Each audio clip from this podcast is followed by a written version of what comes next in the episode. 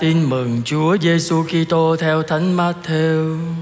Lạy Chúa, vinh danh Chúa. Khi ấy Chúa Giêsu phán rằng: Khốn cho các ngươi hỡi những luật sĩ và biệt phái giả hình, vì các ngươi đóng cửa nước trời không cho người ta vào, vì các ngươi không vào mà kẻ muốn vào các ngươi cũng chẳng để cho vào. Khốn cho các ngươi hỡi những luật sĩ và biệt phái giả hình, vì các ngươi đọc kinh cho dài để nuốt tài sản của các bà quá, vì thế các ngươi sẽ chịu phán xét nặng hơn. Khốn cho các ngươi hỡi những luật sĩ và biệt phái giả hình, vì các ngươi rảo khắp biển khơi và lục địa để tìm cho được một người tòng giáo. Nhưng khi đã cho người đó tòng giáo, các ngươi làm cho nó trở thành con cái hỏa ngục gấp hai lần các ngươi. Khốn cho các ngươi, hỡi những kẻ dẫn đường đuôi mù, vì các ngươi nói rằng ai lấy đền thờ mà thề thì không có giá trị gì, nhưng ai lấy vàng trong đền thờ mà thề thì mắc lời thề.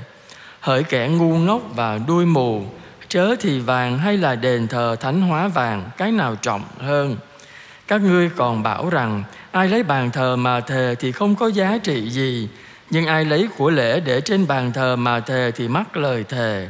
Hỡi những kẻ đuôi mù, chớ thì của lễ hay là bàn thờ thánh hóa của lễ, cái nào trọng hơn?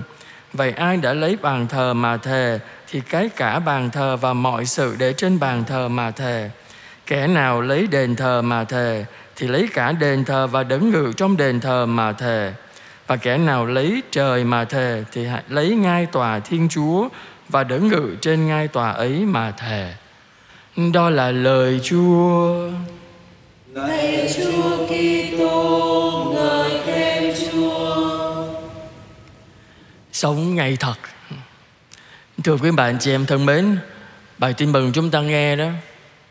Chúa Giêsu nói với các uh, luật sĩ và biệt phái một loạt luôn. Ngài dùng từ khốn khốn khốn nghe nó nặng nề lắm. Nhưng mà có phải là Chúa Giêsu muốn nguyền rủa uh, những người Pharisee và biệt phái không? Chúa Giêsu không có nguyền rủa họ, không có ý nguyền rủa họ đâu. Không có ý chúc giữ họ đâu. Nhưng mà Chúa Giêsu dạy họ tập sống ngay thật. Cái kiểu nói của Chúa Giêsu khốn cho các ngươi nếu là những người sống giả dối bởi vì các ngươi bên ngoài làm nhiều điều tốt lắm nhưng mà trong lòng mình sống gian dối thì cái việc làm bên ngoài nó vô ích thì các ngươi sẽ khốn ở đây là gì khốn khổ chả được cái gì hết. Mà khổ cả một cuộc đời. Mình cố gắng mình diễn cho mọi người xem. Mình cố gắng diễn cho chúa xem là mình là người đạo đức tốt lành. Nhưng bên trong mình thực sự không tốt. Thì mình khốn khổ cả một cuộc đời. Khổ cả đời này và khổ cả đời sau. Mất hết tất cả. Cho nên Chúa Giêsu không có ghét họ đâu. Chúa Giêsu thương đấy cho nên Chúa Giêsu nói rõ luôn, cái nỗi sống giả hình như vậy thì không ơn ích gì cả rồi Chúa Giêsu cũng nói đến cái vấn đề thề. Thề làm cái gì? Cứ lấy hết cái này lấy cái kia lấy Chúa ra mà thề. Cứ nói thề vậy. Khi mình cảm thấy không đủ cái uy tín và nhất là khi mà mình cứ gian dối thì mình hay viện cớ dựa vào người này dựa vào người kia để bảo đảm cho cái điều mình nói ra thì rõ ràng là rõ ràng mình không có sống thật rồi. Vậy thì từ lời Chúa hôm nay chúng ta nhìn lại xem chúng ta uh, có phải là người sống gian dối không? Hay là mình là người sống chân thật? Đôi khi chúng ta uh, sẽ nói rằng sống thật không được đâu cha khó lắm. Cũng đúng thôi. Tại vì bây giờ mình nói thật á thì mất lòng. Nhiều khi nói thật á mất việc luôn. Đó cho nên chúng ta ngại nói thật và làm cho chúng ta cứ phải quanh co cứ phải nói dối. À, rồi ngay cả cái việc giữ đạo của chúa cũng vậy.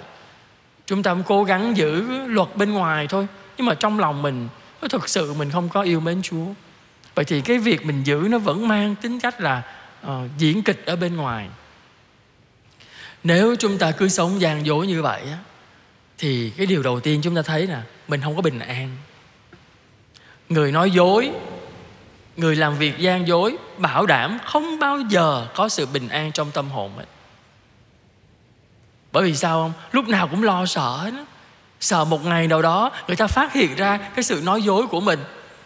Cho nên con vẫn hay nói đó nếu mà ai có tật hay nói dối á, thì phải nhớ mua cuốn sổ ghi vào ghi vào, ngày hôm nay tôi nói dối điều này này, ngày hôm sau tôi nói dối điều kia này, ghi vào. Để lần sau ai hỏi á, mình lật sổ rồi mình nói cho nó đúng. Chứ không thôi hôm nay người ta hỏi mình mình nói, rồi ngày mai người ta hỏi hay là tuần sau hỏi, mình nói khác đi thì nguy hiểm lắm.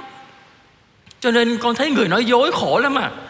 Tại phải luôn luôn ghi nhớ cái điều mà mình nói dối để giữ cái uy tín của mình.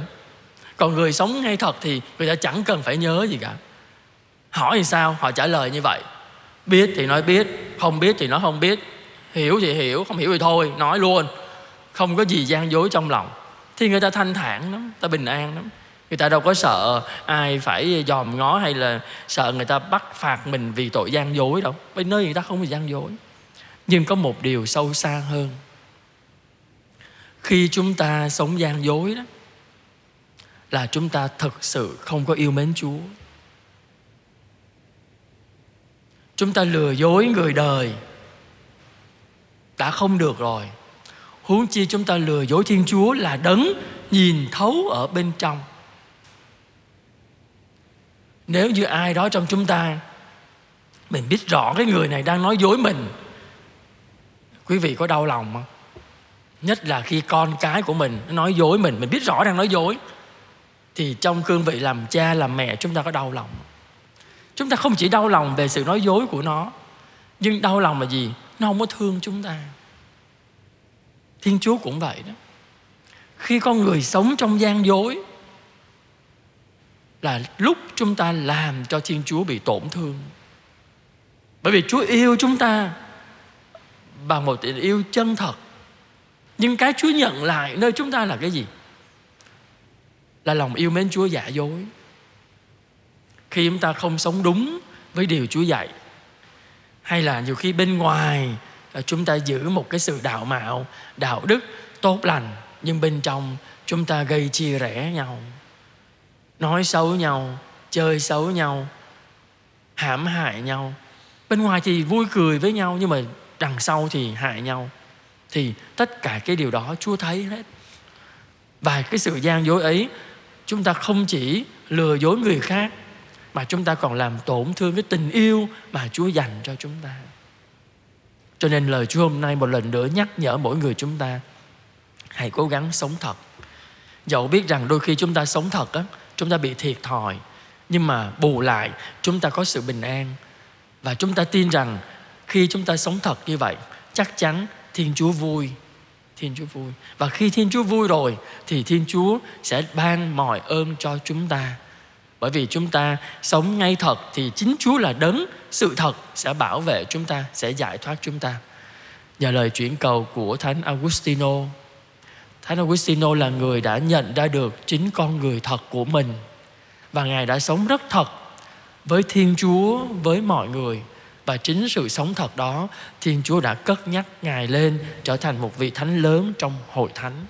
Xin thánh nhân cũng giúp cho mỗi người chúng ta ơn can đảm biết sống ngay thật với chính mình, với thiên chúa, với mọi người, để mỗi ngày sống trôi qua. Chúng ta có niềm vui, có bình an và niềm vui bình an ấy không chỉ chúng ta có, mà chúng ta đem lại cho mọi người xung quanh và nhất là đem lại niềm vui cho chính thiên chúa là đấng đã yêu thương chúng ta bằng một tình yêu chân thật.